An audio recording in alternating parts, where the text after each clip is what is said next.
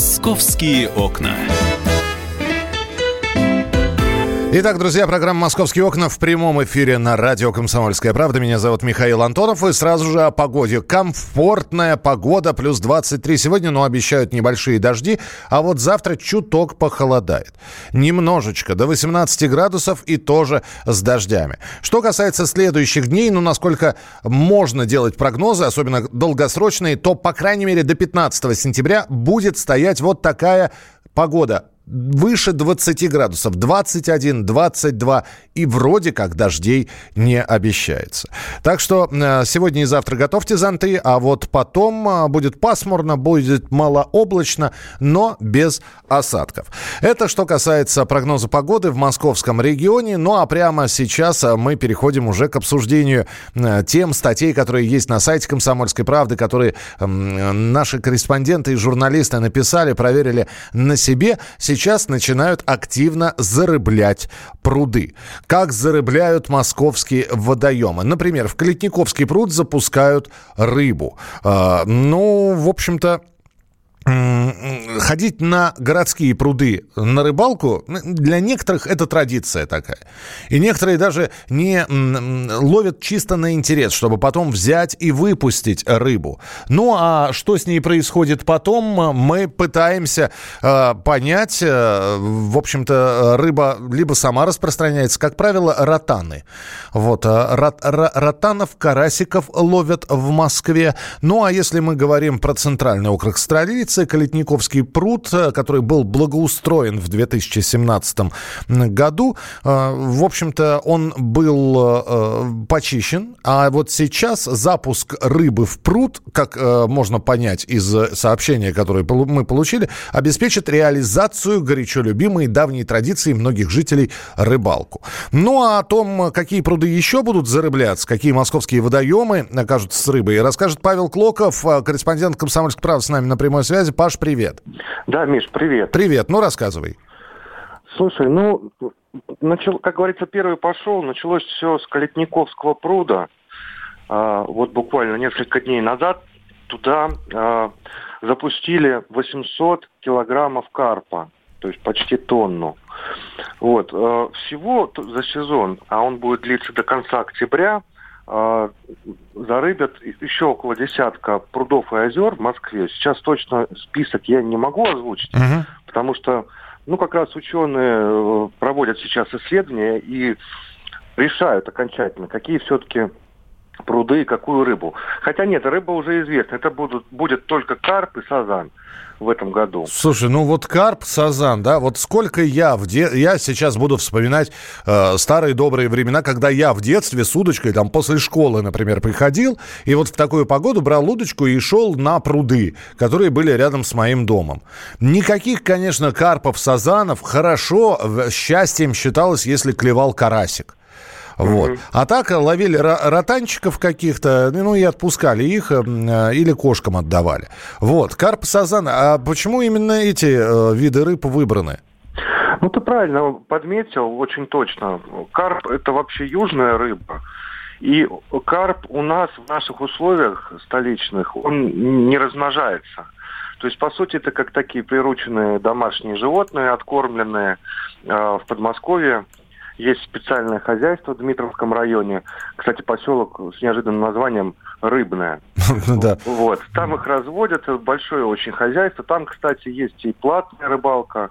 Можно половить кого угодно. Разводят самые различные виды рыб. Вот. И по поводу карпа. Да, они не размножаются, то есть популяция не растет. Их просто вот так разводят искусственно, потом запускают.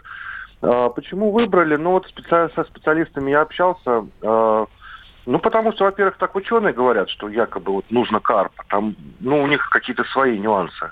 Во-вторых, они чистят донные отложения очень хорошо. Они всеядные. Пруд становится живым. Вот я наблюдал, вот с Гусейновым Свити мы ходили. Представляешь, вот 800 килограммов карпа попадает в такой небольшой прудик. Он начинает резвиться, начинает выпрыгивать из воды, делать сальто.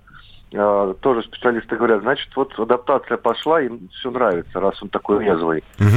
Вот. Ну и рыбачки там уже появились. Было смешно наблюдать за рыбаком, который, знаешь, такой сидит нахмуренный, наверное, в 20 метрах от этой трубы. И из этой трубы льется рыба, ну, сыплется, так скажем, вместе с водой. Ну, показали нам, как устроена живорыбная машина, тоже интересно. Там есть будка с кислородом, то есть рыба может там находиться в этих контейнерах, хоть неделю жить. Ну, в общем, такая, знаешь, познавательный был поход. Я предлагаю сейчас услышать Федора Воскевича, начальника отдела обеспечения в сфере рыбохозяйственной деятельности Института рыбного хозяйства и океанографии. Вот он рассказывает, зачем и как делается зарыбление. Давайте послушаем. Мало рыбки, то есть требуется мелиорация пруда, да? То есть, чтобы того или иного объекта в этом пруду стало меньше, например, водоросли, да, там, и по сути для этого и зарабляется. То есть ученые едут на водоем, исследуют его на предмет того или иного, ну, что хватает, что в избытке, что в чем недостатки, и все. Рекомендация делается на определенный водоем. Например, рекомендовано выпустить в 2019 году 800 карпов в этот пруд. 800 карпов. Паш, здесь очень многие пугаются и думают, что раз происходит такое зарыбление, да еще такими видами рыб, как карп или сазан, не сделают ли там рыбалку платной? Нет, именно в Калитниковском пруду точно не сделают, потому что это открытый городской пруд. И, кстати, там 2 года назад, в 2017 году, разбили такой сквер, разбили, в смысле, соорудили, сделали, обустроили. Он очень уютный, красивый, на берегу в форме амфитеатра, такие деревянные скамейки. Ну, очень пользуется большой популярностью этот сквер. И плюс берег не брали в бетон. Это очень важно, потому что летом, когда очень жарко, вода нагревается до 26 градусов. Рыбе не хватает кислорода, она просто там может погибнуть. Вот, к сожалению, благоустройство и что-то живое, да, это как бы немножко антонимы. Но в данном случае он как дикий пруд выглядит. Единственное, что на берегу очень красиво, сквер. И платной рыбалки там абсолютно точно не будет. Самое главное, рыба, которую сейчас выпускают, но вырастет она, хорошо. Допустим, даже карпа приживется. А может, даже и сазан приживется. И будет всем нам радость, и будет всем нам счастье. Но, я, Паш, напомню, как нам всегда говорят экологи, я сейчас сравню рыбалку и сбор грибов, например, в черте города. Так вот, специалисты говорят, что лучше грибы в черте города не собирать, потому что они впитывают всю вот эту вот гадость, которая у нас есть в атмосфере. И экология Москвы, несмотря на парки, на управление выбросами и прочее, она оставляет желать лучшего. И грибы, собранные в городской черте, желательно не употреблять в еду. Но ведь рыба тоже в водоеме, водоем в черте города, вокруг ездят машины, загазованность и прочее. Ее есть можно или нет? Слушай, ну, это самый действительно такой важный и, наверное, распространенный вопрос. И мне все время на него отвечают по-разному. Я сколько раз писал про городскую рыбалку именно в черте Москвы, столько раз получал разные ответы. Но чаще всего все-таки говорят, что есть можно, и даже можно есть рыбу из Москвы реки. Не, вообще, знаешь, говорят, что вообще все грибы съедобны. Некоторые один раз просто, понимаешь? Нет, ну, грибы, насколько я знаю, они больше впитывают негативные вот эти вещества. Они накопители их, вот этой всей вреднючей смеси. А рыба, вот, например, если в том же Калитниковском пруду, там очень чистая вода. Пруд этот был почищен. И вот рыбак, например, где-то у меня был записан его фамилия. Вот Александр Гладун, он там местный житель, работает сварщиком и много лет ходит на этот пруд, еще когда он был завален металлоломом, когда не было никакого благоустройства. И говорит, сколько я ловлю, столько я и ем. У меня есть дома кот, но есть и семья. То есть и всем достается, и ни разу никто не отравился. То есть, ну...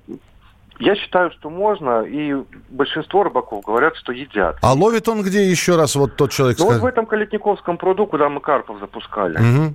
Ты сам не попробовал после того, как запустили? Кстати говоря, а вот когда вы запускали все это, там уже рыбаки сидели какие-нибудь? Или... Да, ну вот этот как раз Александр Гладун, с которым я пообщался, он и сидел.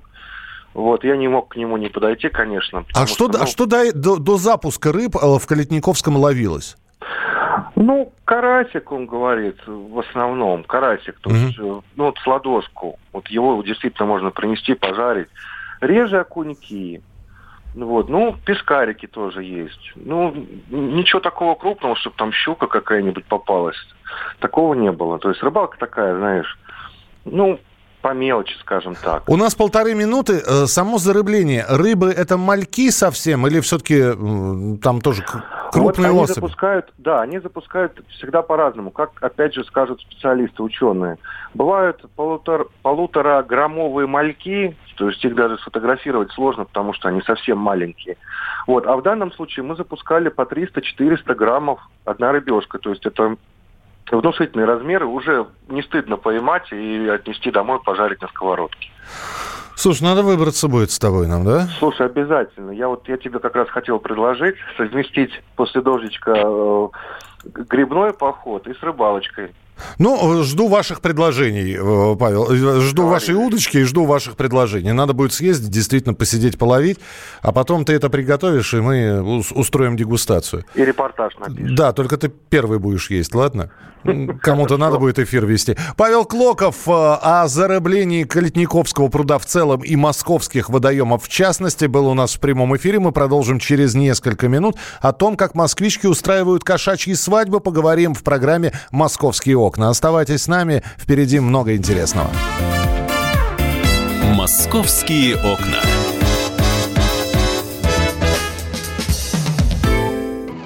Мы вместе дожили до понедельника. Вовремя рассказали тебе о главном во вторник, среду и четверг. А теперь встречай пятницу. На радио «Комсомольская правда» новая программа. Каждую пятницу в 8:00 Сергей Мардан и Надана Фридрихсон. 3 часа самого острого эфира. Мардан и Натана. В программе «Опять пятница». Взболтай и можешь смешивать.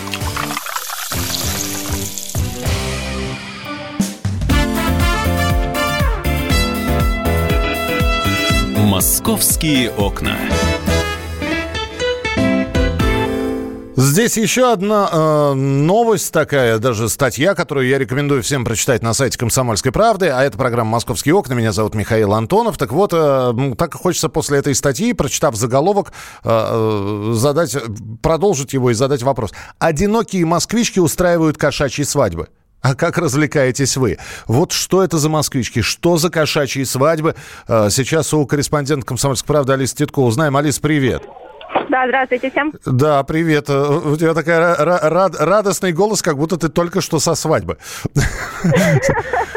На свадьбе нет, к сожалению, пока мне, или к счастью, не знаю, не удалось побывать, но и они реально существуют. И знаете, вот эта история, когда мне подруга тоже показала фотографию кошек и говорит, ты представляешь, даже у кошек есть свадьба, а подружка не замужем, и она вот с такой тоской и грустью, что, мол, как это так, у них даже есть свадьба, у меня нет, и у них есть там и платье, и украшения, и ожерелье. Я говорю, подожди, какие свадьбы, какие кошки? Она говорит, вот, смотри фотографию. И там реально кошка в платье, ее жених во фраке. Я, конечно, сняла, думала, что какая-то постановка, и, наверное, ерунда, и вообще это не в Москве. Нет, дозвонились, узнали, что есть такая организация, которая действительно создает праздник для котов, и за ваши деньги любой каприз и любые пожелания, любые наряды все сделают. Я правильно понял, есть человек, который говорит, что ничего человеческое кошачьим не чуждо, и они устраивают для них свадьбы. Да, на самом деле устраивают, и у них разные цели. Например, кто-то хочет завести потомство. И хотят это они делать не в гражданском браке, да, как у людей, а в официальном, и поэтому устраивают свадьбы. И, так сказать, там даже если бы приносили кошачьи паспорта, то организация бы поставила им штампики. Ну, то есть все очень так вот, как у людей. Давайте послушаем хозяйку кошачьей гостиницы, организатора свадеб Маргариту Никитину, которая рассказывает, причем они-то, ведь это не они придумали, потому что раз есть спрос, значит будет предложение. И вот что Маргарита Никитина говорит. У нас были разные запросы, достаточно странные. Например, в январе, как все начиналось, да, было 2 тоже таких интересных запроса. Это первый похороны кота, причем это было в регионе, именно с кремацией и так далее. Некоторые люди просили, даже было 2 таких запроса. Один на доживание, кота плюс кремация. Второй просто был похороном, потому что животное уже погибло, и нужно было что-то делать. Это была зима, мы сначала так удивились, что такие запросы начали поступать. И после этого пошли дни рождения котов, но у нас не было прямых запросов нам. Мы стали отслеживать своих клиентов о том, что они отмечают их. Они нам стали кто-то рассказывать, да, кто-то подписанный на нас в соцсети, у них высвечивалось, что они отмечают дни рождения своим котам дома. Ничего себе. Это была Маргарита Никитина, хозяйка кошачьей гостиницы, организатор свадеб. Алиса, расскажи, пожалуйста.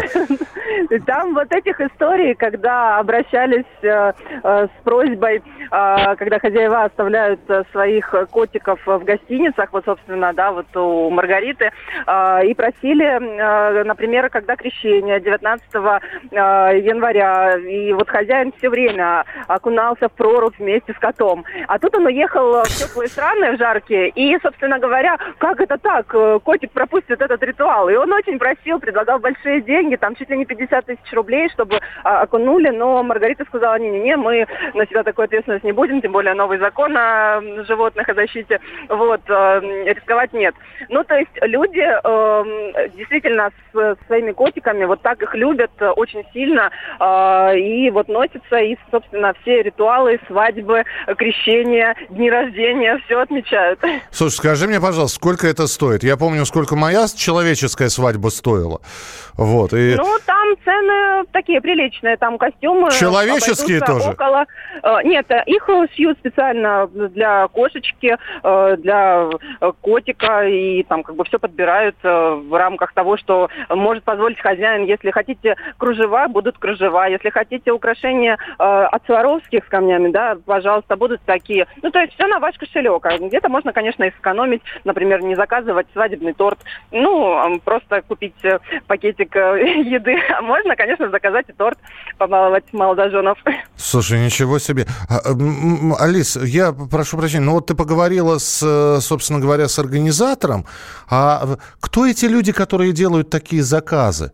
В основном, как говорит вот Маргарита, да, к ним обращаются девушки. Это вот возраст там 28, 30, 35. Вот, как правило, они все еще не замужние. И, видимо, ну вот их развлечения сначала вот, не знаю, там раньше, наверное, девочки играли в куклы, а теперь вот они играют с котиками. И они их вот тоже женят. Ну, то есть вот такое развлечение, им это интересно. Поэтому, как правило, это, да, конечно, женщины, мужчины еще не обращались с такими просьбами, но хотя дни рождения празднуют все, и мужчины своим котиком, и там депутаты тоже могут позволить их возить на ягуарах и требовать номера люкс под Новый год, когда они вдруг не успели забронировать заранее. Ну, то есть историй очень много интересных, оказывается, у тех, у кого нет котов, например, вот как у меня. Я вообще не знала, что эта жизнь существует, вот такая роскошная у котов. Ничего себе! Ну, спасибо тебе большое. Я просто в шоке, честно говоря. Алиса... Не, ну честно, здесь... Ну, прекрасная жизнь, да? Ведь, может быть, пора заводить котиков. Я тоже вот думаю, развлечение такое. Слушай, что да? Там про котиков, говорит, ты заходишь в магазин, ты берешь пакетик с кошачьим кормом и видишь, что он ест кролика с каким-то желе и с какими-то... И ты понимаешь, что у тебя... Это же отдельная вообще тема, еда для котов. Я говорю, что вон заказывают даже торты, и там пожелание абсолютно твоего котика. Хочешь индейку, хочешь кролика. Ну, то есть все положит ему то, что он любит, любимый корм, а он будет стоить тоже и намного дороже. А мисочки, тарелочки, ой, я говорю, там тема нескончаемая. Спасибо тебе большое, Алиса Титко, корреспондент «Комсомольской правды». Кошачьи свадьбы, дожили, а? Не, ну я читал, конечно, что миллионеры периодически женят своих собак, там, у них есть роскошные виллы, умирают и завещают своему там лабрадору или котику многомиллионные состояния.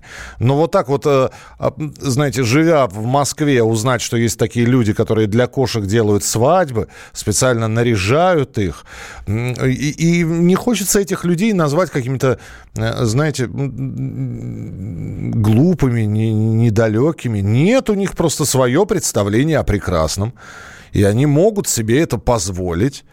Ну и мы все-таки позвонили психологу, куда ж без этого. Александр Федорович, психолог, попробует объяснить, зачем женят домашних животных. Есть две точки зрения на этот предмет. Первая точка зрения, характерная для меня, как для психиатра, это что люди немножечко страдают определенного уровня расстройствами. Вот. Есть даже такая шутка, что ничего страшного, что ты разговариваешь с котом, страшно начинается тогда, когда кот начинает разговаривать с тобой. Вот. А второй элемент – это такой вариант презентации, некое подтверждение собственной уникальности и собственной оригинальности. Но это условная оригинальность, потому что за рубежом уже было все, и люди, кошки, которые делали из себя людей-кошек, и люди, которые женились на кошках, и женили кошек, и хоронили, и бог весть, что еще там было. Поэтому, если следовать идее, что новое – это хорошо забытое старое, то, наверное, да. Но, с другой стороны, вроде как до нас мода докатилась, и мы немножечко пытаемся ей следовать. Это был Александр Федорович, психолог. Мне лишь осталось сказать, что, слава богу, в нашей стране такие законы, когда завещать свое состояние кошкам нельзя.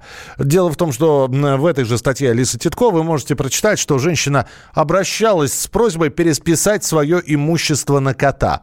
Видимо, начиталась иностранных новостей, но ей отказали даже юристы. По нашим законам кот – это имущество, а завещать имущество имуществу нельзя. Это была программа «Московские окна». В студии был Михаил Антонов. Оставайтесь с нами.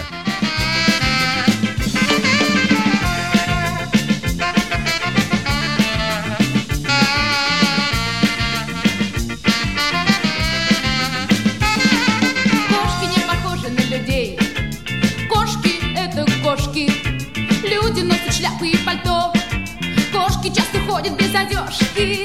Кошки могут среди бела дня полежать спокойно у огня. Кошки не болтают чепухи, не играют в домино и шашки, не обязаны писать стихи. Им плевать на разные бумажки. Людям не садись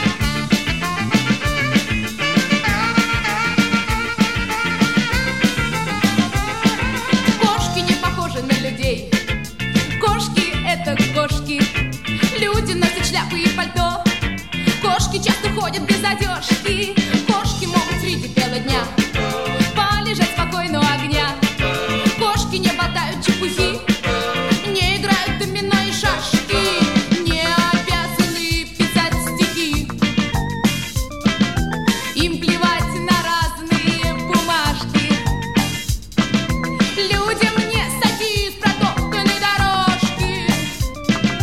А кошки мяу. Это кошки.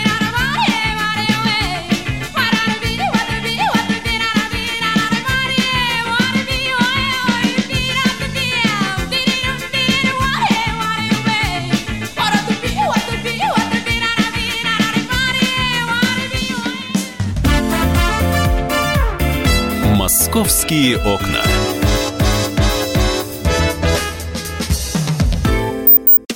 Политика. Владимир Путин приехал в Японию на саммит. Экономика. Покупательная способность тех денег, которые вы... Аналитика. Что происходит правильно, а что происходит неправильно. Технологии. В последнее время все чаще говорят о мошенничестве с электронными подписями. Музыка. Всем привет. Вы слушаете «Мир музыки». Комсомольская правда. Радио для тебя.